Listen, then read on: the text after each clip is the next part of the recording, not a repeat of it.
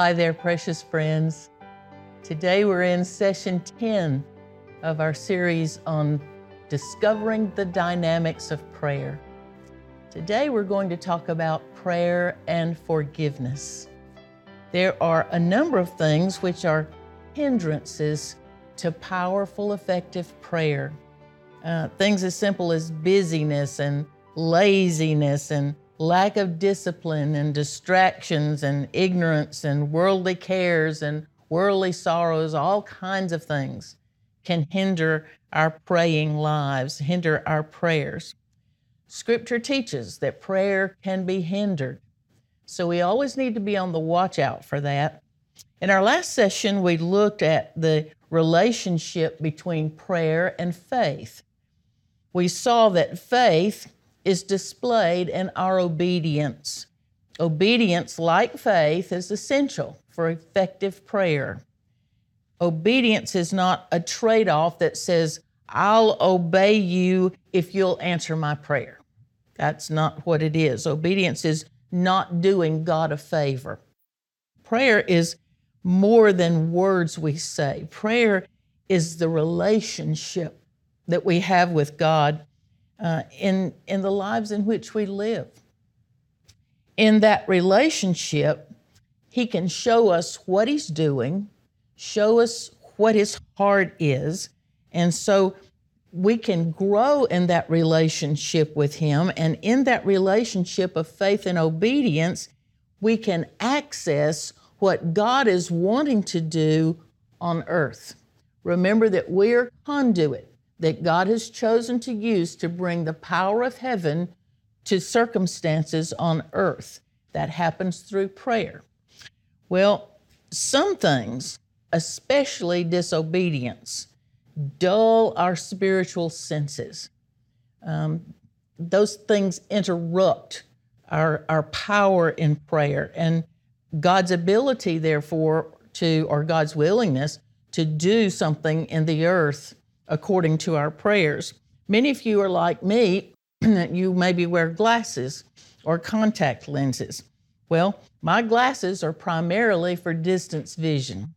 And if I'm looking at something and remove my glasses, then nothing about the view changes except my ability to see it clearly.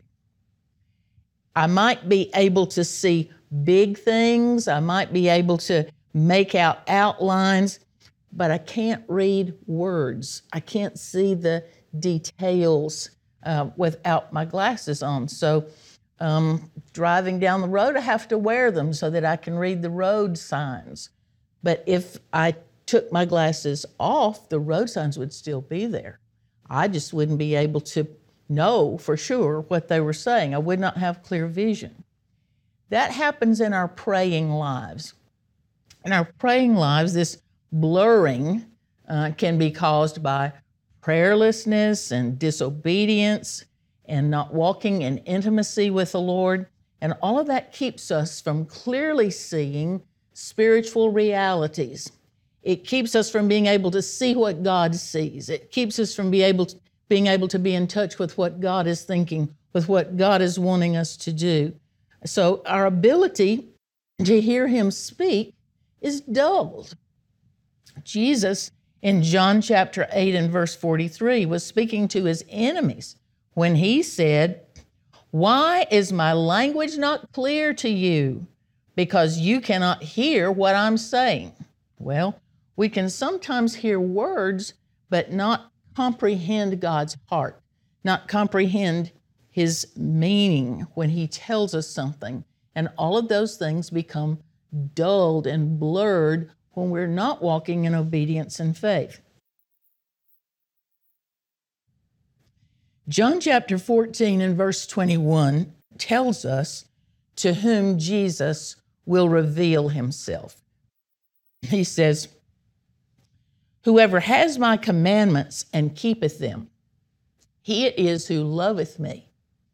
And he who loveth me will lo- be loved by my Father, and I will love him and will reveal myself to him. Do you get that? He who has my commandments and keepeth them, keepeth them. That means we're going to walk in obedience. He it is who does what? Who loveth me. Um, sometimes I, through the years, singing songs about, uh, like the old hymn, Oh, How I Love Jesus, becomes convicting to me because we could say, Oh, how I love Jesus. Oh, how I obey Jesus, because love and obey go together.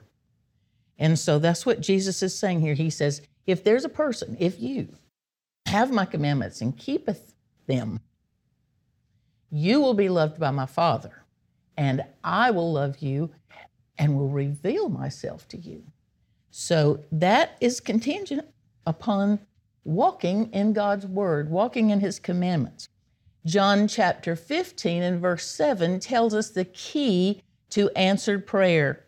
He said, If you remain in me, Jesus is speaking, he says, If you remain in me and my words remain in you, you shall ask what you will, and it shall be done unto you.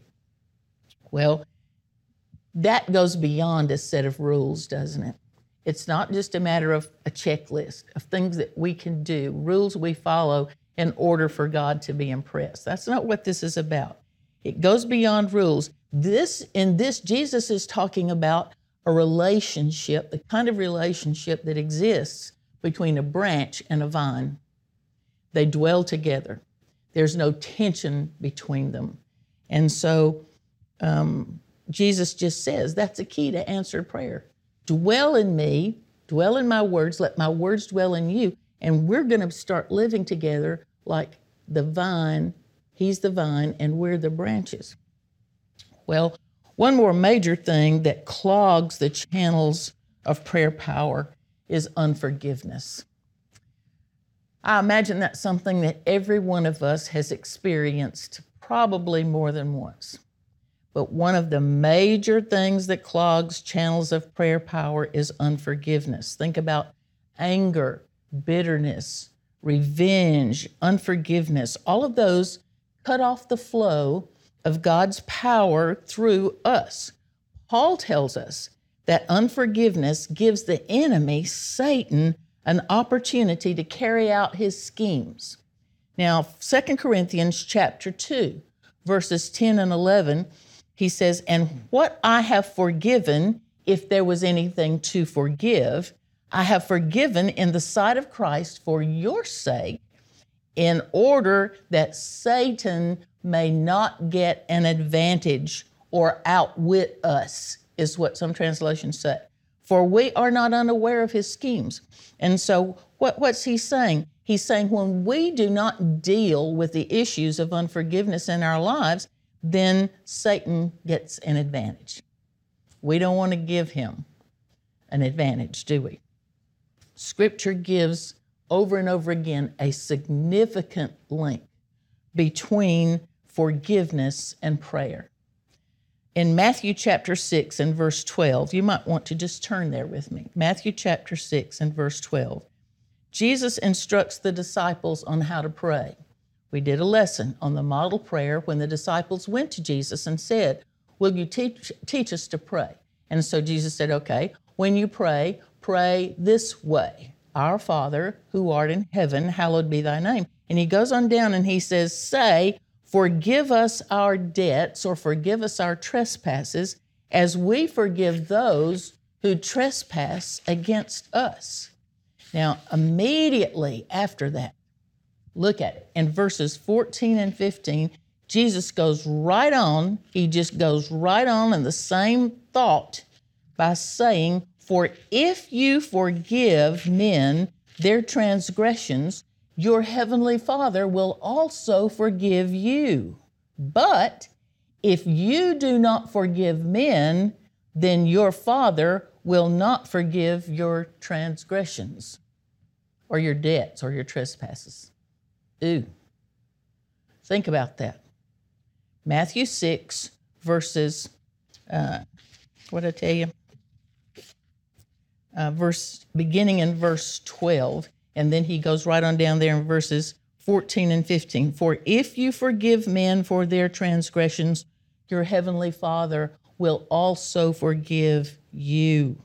But if you do not forgive men, then your Father will not forgive your transgressions. Mark chapter 11 and verse 25, Jesus says, And when you stand praying, if you hold anything against anyone, forgive them so that your Father in heaven may forgive you your sins. That's heavy stuff. Mark 11, 25. When you stand praying, Jesus is speaking. If you hold anything against anyone, forgive them so that your Father in heaven may forgive you your sins. What's he saying? He's saying, whenever, whenever you stand praying, without exception, whenever you stand praying without exception, you forgive. Forgive. Now, we probably need to spend several lessons on forgiveness and bitterness and anger, but the purpose of this lesson is to consider the relationship between prayer and forgiveness. Jesus told his disciples to ask God for forgiveness every time they prayed every time. He knew that daily we all would fall short of God's standard and we would need to deal with the sins in our lives on a daily basis. We'd need to stay abreast of dealing with the sinfulness um, that we encounter, that we perform, uh, uh you know, before God. But Jesus also warned us that we should expect forgiveness from God like we forgive those who sin against us. Matthew chapter 6, verse 14 and 15 that we just read. You know, very often we get confused with these verses, especially if we just are reading casually. And sometimes people might read that verse and say, whoops, well, that leaves me be out, leaves me out. I can I can't forgive, so I can never be saved. God's not going to forgive my sins. Too bad for me. That's not what he's saying at all. So we don't want to do a casual reading here because it, it makes it look like that forgiveness from God requires that we forgive somebody else. And one has to start forgiving people before he can be saved. That's not what this is saying. That's not what this is about. We're only going to get forgiven if we forgive. And so that he says that but what do we have to do? We're going to have to put this in the whole context of God's Word. What is the overall view? What do other scriptures tell us about all of this? So let's look at this so we won't be confused about uh, this passage, about these verses.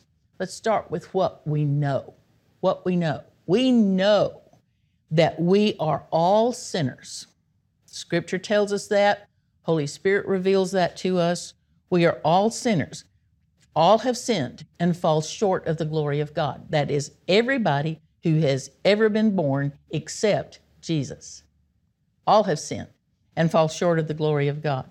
We owe a sin debt that is so huge, it is impossible for us to pay it. Scripture shows that sin carries a debt with it, and that debt is what? Death.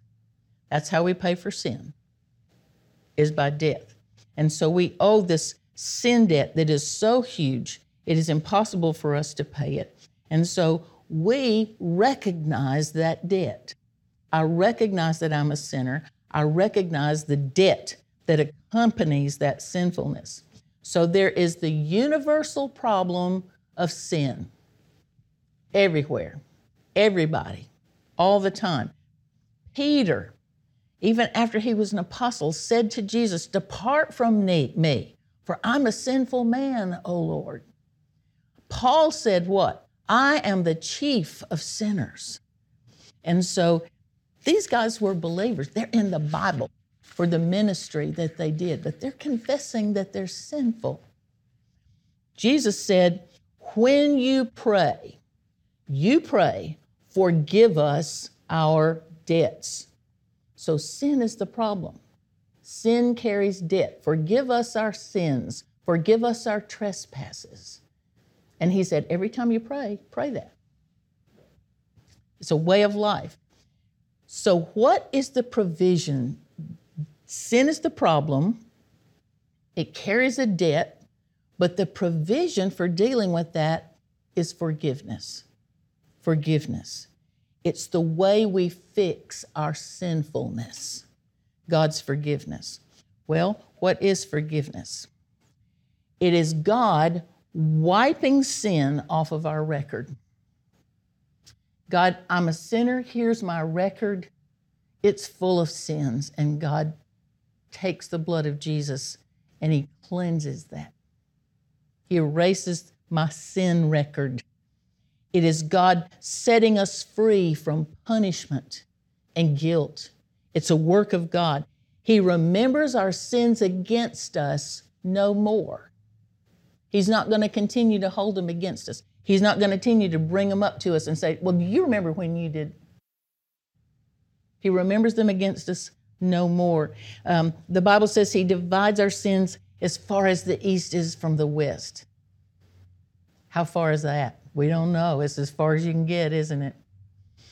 Corrie ten Boom reminds us, reminds us of a, where God says that He takes our sins and buries them in the deepest sea, and then He puts up a no fishing sign. They're gone. Gone, gone, gone, gone. Yes, my sins are gone. Did you sing that song as a child? He deals with them, He gets rid of them. When we enter God's kingdom, we enter through the door of forgiveness. Forgiveness, God's forgiveness. We acknowledge our sin. We go to God and say, I can't pay this debt. I need you here. And so what does He do? He sends Jesus to pay that debt for us. And by faith, I claim him and he deals with my sin. Aren't we thankful for that kind of forgiveness? Well, this is only possible because of Christ. Only possible because of Christ. God could not just pass over our sin or overlook it because He is a righteous, just, holy God It's got to be dealt with. Carries a debt. Debt's got to be paid. And so the only way that God could deal with that debt and maintain his holiness and his justice is that he let somebody else die in our place. He let somebody else pay that debt. He put the punishment on somebody else. And that's why Jesus died. He took all of that and put the punishment on Jesus. And the moment, the moment you place your faith in Christ, your sin is put on Him. It's transferred to Him. So His righteousness at that same moment is put in you.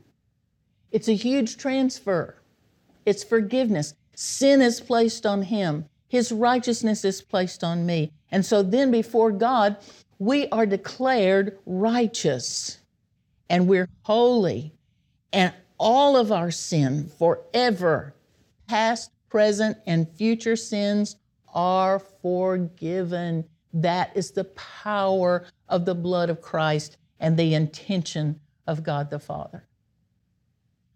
Isaiah chapter 53 and verse 6 says, God has taken the iniquity of the sins the iniquity or the sins of us all and laid them on Jesus.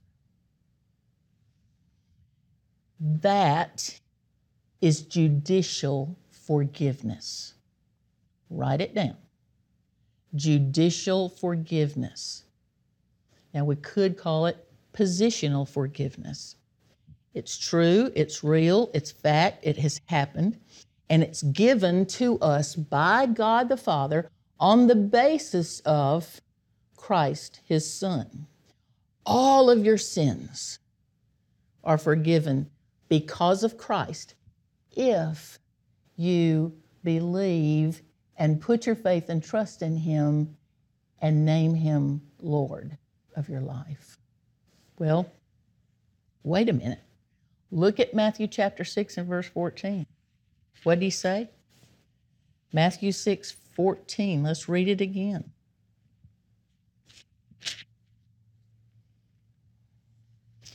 if you forgive men their trans- transgressions, your heavenly Father will also forgive you. But if you do not forgive men, then your Father will not forgive your transgressions. Well, does that mean that all we've just said is not true? No, no. If all of my sins are forgiven in Christ, and that's a sure thing, that's a sure thing. If all of my sins are forgiven in Christ, if they were dealt with at the cross, why in the world do I need to ask for forgiveness? And why will I not get it unless I give it to somebody else? How does this verse fit in with what we know with the whole counsel of God? Well, some people say that's for an unbeliever. Well, no, it ain't. And I'm going to tell you how I know. How does the Lord's Prayer, the model prayer, begin? Our Father. Born into the family, child of God. And so the prayer begins with a relationship, a father child relationship. So, this model prayer that Jesus gave the disciples is for believers. And what does he say to believers? Say when you pray, forgive our debts or our transgressions, like we forgive those who have transgressed against us. That is a disciple's prayer.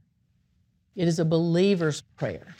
And so here's, here's, here's what I want us to be sure we get today. There are two kinds of forgiveness. Two kinds of forgiveness. There's judicial forgiveness, that's what we've been talking about. And then there is parental forgiveness, or we could call it practical forgiveness or fellowship forgiveness. Um, it, is, it is that forgiveness where we deal with a loving father rather than a righteous judge. And we've been born into the family of God by faith, and we have had the righteousness of Christ imputed to our judicial accounts. So God has called us saved. By the work of Christ, He has called us righteous. Now we have to learn to walk in an intimate, fulfilling relationship with God the Father, where we fellowship together and there is joy and fulfillment. I can hear Him speak to me, He hears me, and we love being together. But when we sin, something happens in that intimacy. Something happens in that closeness, that fellowship. If your children disobey you, they're still your children. They've been born to you. They are not somebody else's children because you're not pleased with them.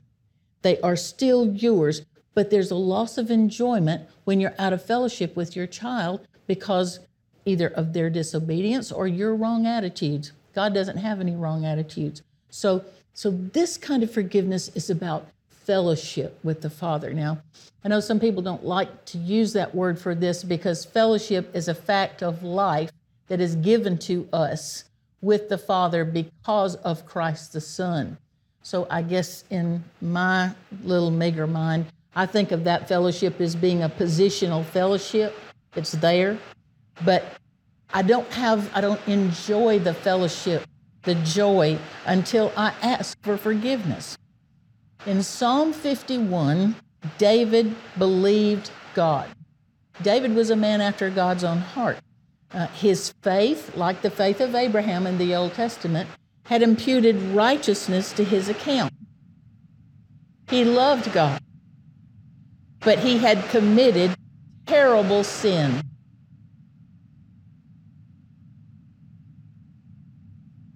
He had committed adultery and murder, and his heart is a mess. And so he goes to God out of this guilty heart and he says, My sin is ever before me. I can't get it off my mind.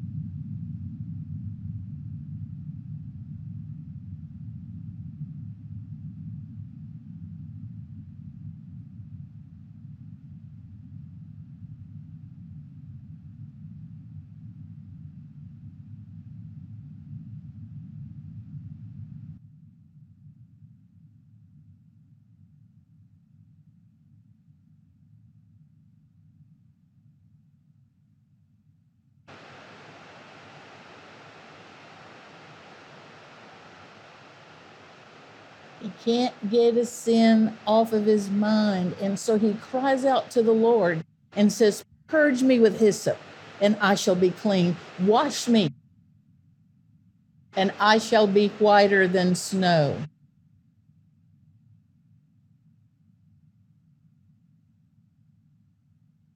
David was saved, but there was something between him and God. And he cried out, Make me hear joy and gladness. Bring that back. Create in me a clean heart. Renew a right spirit within me.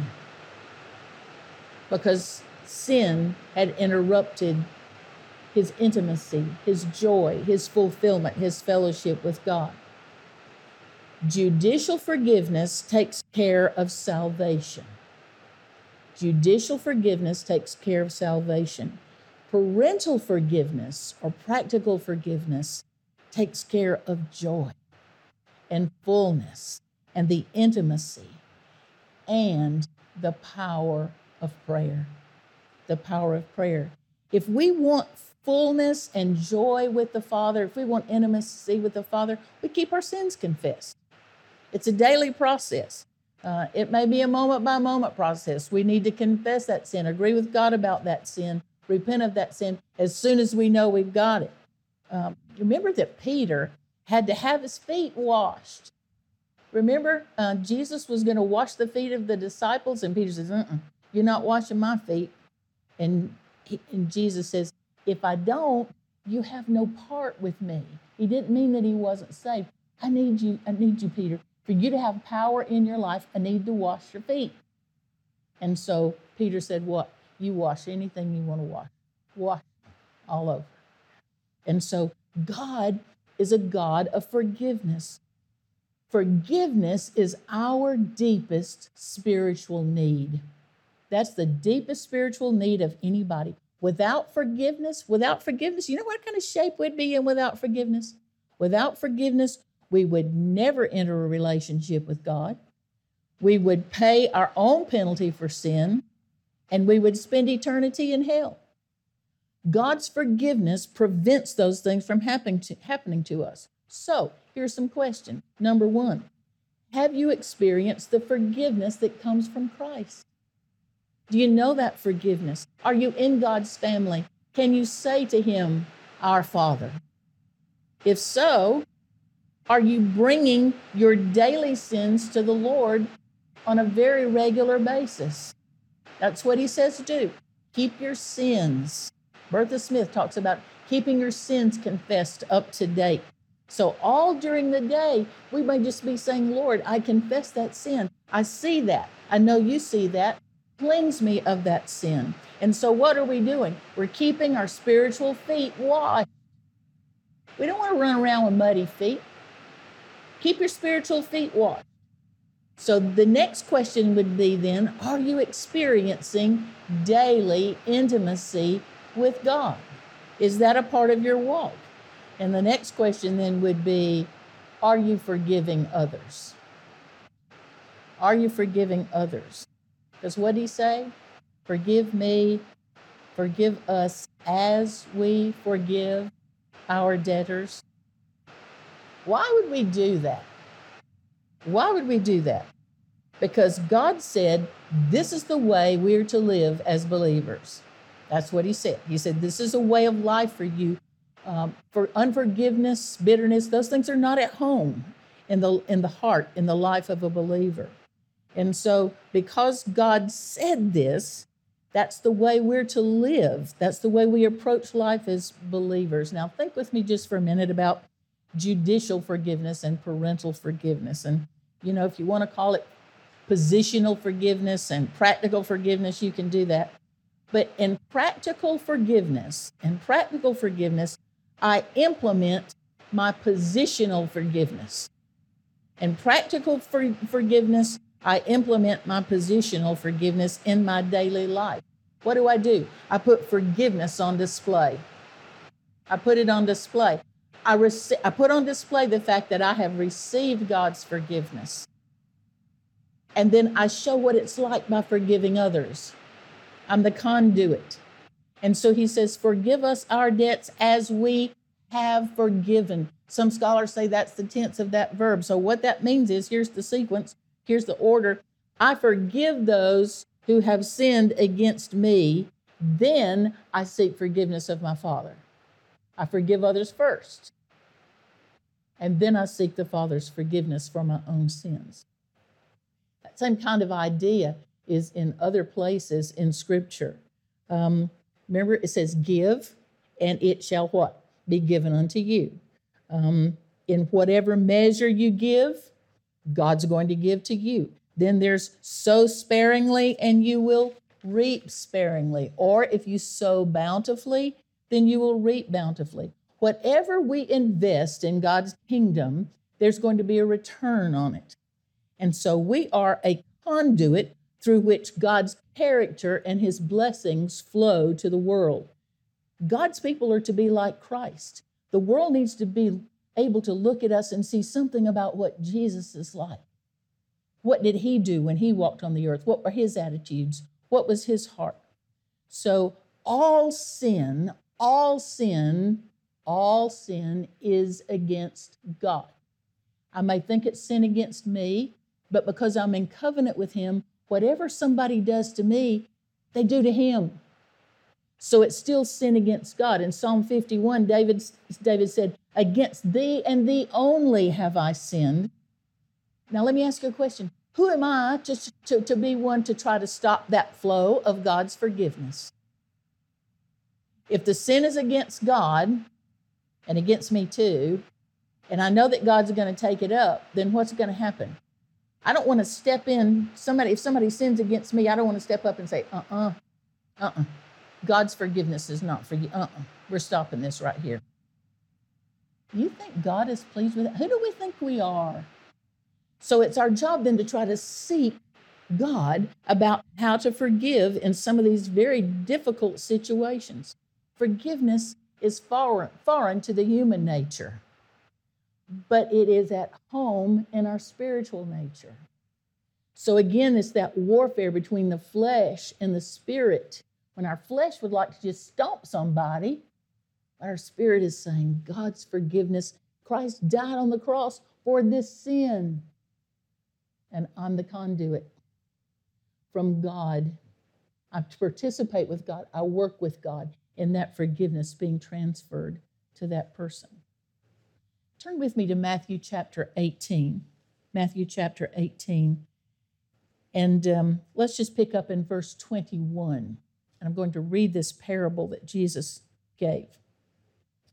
Peter came and said to him, Lord, how often uh, How often shall my brother sin against me and I forgive him? Seven times? Now, you kind of want to think that maybe uh, Peter was kind of feeling a little bit proud of himself that he might be willing to forgive seven whole times. Jesus answered and said, I do not say to you up to seven times, but up to 70 times seven, a countless number a countless number. For this reason, the kingdom of heaven may be compared to a certain king who wished to settle accounts with his slaves. And when he had, when he had begun to settle them, there was brought to him one who owed him 10,000 talents. Now, today, let me, let me just give you a little math. And again, I'm taking somebody else's word for this, but I believe it to be true. One denarius for 12 hours would be $60 a day today. 6,000 denarii would be one talent, and one talent would be $360,000. 10,000 talents today would be close to $3.6 billion. Now, here you go. Owed him 10,000 talents. But since he did not have the means to repay, see, he's in a debt that he can't repay. Since he didn't have the means to repay, his Lord commanded him to be sold along with his wife and children and all that he had, and repayment had to be made. The slave, therefore, falling down, prostrated himself before him, saying, Have patience with me, and I will repay you everything. He wanted to, but he couldn't. And the Lord of that slave felt compassion and released him and forgave him the debt. But that slave went out and found one of his fellow slaves who owed him a hundred denarii. And he seized him and began to choke him, saying, You pay me now for what you owe me. So his fellow slave fell down and began to entreat him, saying, Have patience me and, with me, and I will repay you. But he was unwilling, however, but went and threw him in prison until he should pay back what was owed. So when his fellow slaves saw what had happened, they were deeply grieved and came and reported to their Lord all that had happened. Then summoning him, his Lord said to him, You wicked slave, I forgave you all that debt because you entreated me. Should you not also have mercy on your fellow slave, even as I had mercy on you?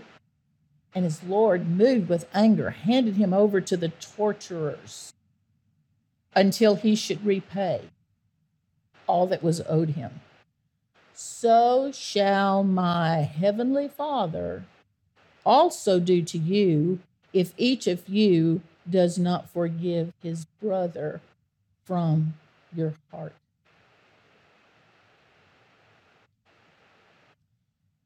do we want all of the forgiveness that God has to offer? How does God forgive us?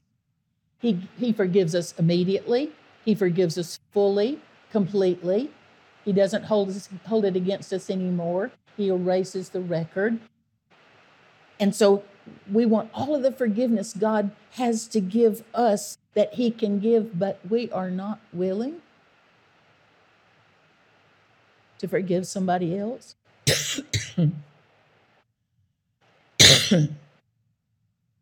We're stewards of mercy. James chapter 2, verse 13. The one who shows no mercy will receive none. the one who shows no mercy will receive none. Oswald Sanders says Jesus measures us, us by the yardstick we use for others. Jesus measures us with the same yardstick that we use to measure others. When I forgive others, when I choose forgiveness, I experience the fullness of fellowship with God. And I take myself out of the place of being chastened by God for unforgiveness. Instead, it puts me in the place of God's blessing. It makes sense to forgive, to learn how to do that, to follow God's command in doing that. Now, let's talk about forgiveness for a minute as we close. There are many, many levels of offense. Uh, some of us may have been betrayed, some of us may have been abused, uh, some of us may have suffered great inner pain and maybe the memories of that are still with us, and, and maybe we feel guilty because we know we should forgive, but we just haven't really been able to. It still hurts. I can't forget it. It was awful. Now, until we can do some sessions on forgiveness, let's let's get this until we can talk about it again. D.L. Moody said, Forgiveness is sometimes the most difficult of all things to do. The most difficult thing to deal with sometimes is forgiveness. So, what do I do? What do I do? Number one, we've got to realize that forgiveness is a choice, it is an act of the will, it is not an emotion. Listen to me, I struggled with that for a long time. Forgiveness in the beginning may not do one thing for your feelings about it. But it is it is a choice, it is an act of the will. And now, that doesn't mean that what the other person did was all right. It doesn't mean that it was okay or that God's going to overlook it if I do if I forgive him. Because what? God's going to deal with vengeance of anything that came toward me. That's part of being in covenant with him. So he's going to do that. It doesn't mean it doesn't mean that the hurt is going to go away quickly. The hurt can still be there. It doesn't mean that you're going to forget what happened. It doesn't mean that you have to go back into fellowship or relationship with, with the person that did it. What does it mean? It is an act of the will where I bow before God and I thank Him for His forgiveness for me. And I say to Him, I want to buy in, I want to be a part of your program, I want to obey you, I want to be that conduit. And I tell Him, I want to choose to forgive. I make the choice to forgive because you want me to. Because this is about you, because this is about what Jesus did on the cross. So I ask him to give me his supernatural ability to love and forgive that person. It's not in me, it's not in my flesh. But by the power of the Holy Spirit, he will let me be the conduit through which that flows. Anyone who has wronged me for anything, I take it back before the Lord. Listen, this is a whole nother topic, but God is sovereign over everything. God is sovereign over everything. Now, it doesn't mean that He likes what happened to you, but it means He will use it. And when I bow before that sovereignty, I say, I am yours. I am yielded to you.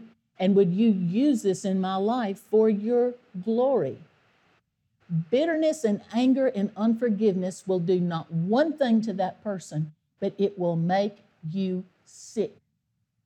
There are people today with serious mental health problems because they have refused to forgive. It will destroy you. So we go to God and we cry out and we say, Please put that forgiveness in my heart. I choose by an act of my will. And then commit your memories, your emotions, those things to Him. You know, emotions are like the tail on a dog. The tail doesn't wag the dog, the dog wags the tail.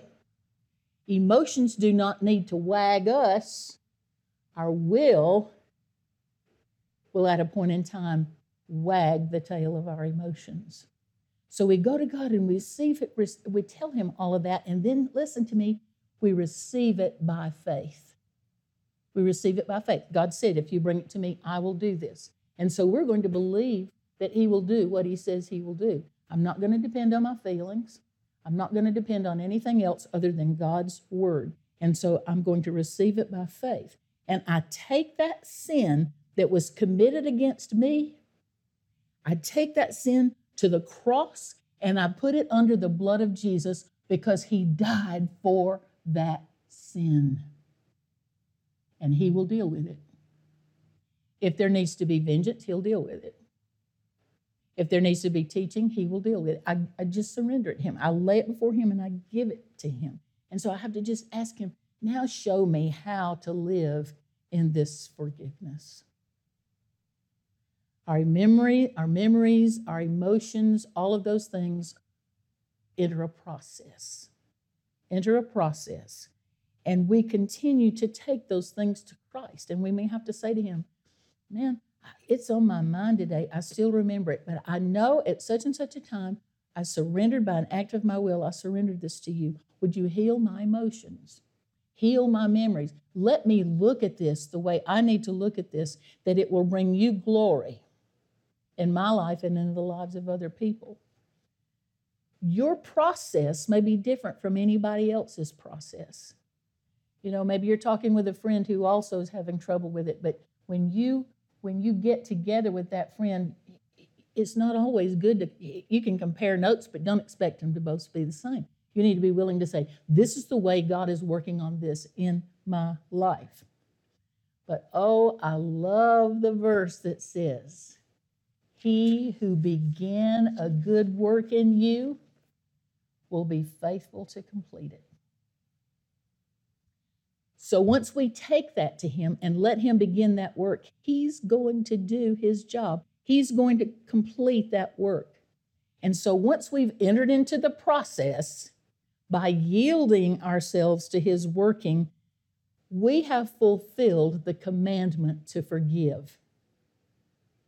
He says, You forgive. And I say to him, by an act of the will, I surrender to you and I forgive. You have fulfilled the commandment to forgive. You don't have to wait for emotions to catch up and memories to catch. Don't let Satan take all that stuff. You, you're going to go before the Lord, and that's where you're going to leave it right there. It's what you're going to do. You know, probably we need to ask God to show us those places in our hearts where we are harboring resentment. I think the truth for a lot of us is that it may have been there for so long we don't even recognize it. We're not aware that it's still there. Um, maybe sometimes we just think that that's the way life's going to be, so that when you see such and such a person, you, run. you know, think, ooh. We just have to ask Him to show us where those places are, to let Him shine the light of His holiness and to bring healing to those hurting places, those memories that are in our lives. Don't be afraid to take your pain and your anger to God. Don't be afraid to tell. He knows it. Agree with him. Don't be afraid to tell him. The best thing you can do is be honest with God. Lord, I just can hardly stand it when I run into him or her. So I tell God, and I trust God to complete that work in me. And when I see that person, then what am I going to do? I'm going to be pleasant and gracious and kind. I'm going to be courteous. I don't have to take them home with me. Let God take that situation and make whatever it is He wants it to be. So we need to let Him teach us to pray with power we are desperately in this world needing some powerful prayers. Many prayers are laying on the table unanswered because we have not forgiven. They may be important prayers, big prayers, but they're just laying there. And God is waiting for us to release forgiveness to somebody so that His work can begin. Let's ask God to show us where they are and what they are, and then obey Him. We're in this together. And with God's help, we will work through it. But begin by making the choice to forgive others the way God has forgiven you. The blessing of the Lord be upon you. Amen.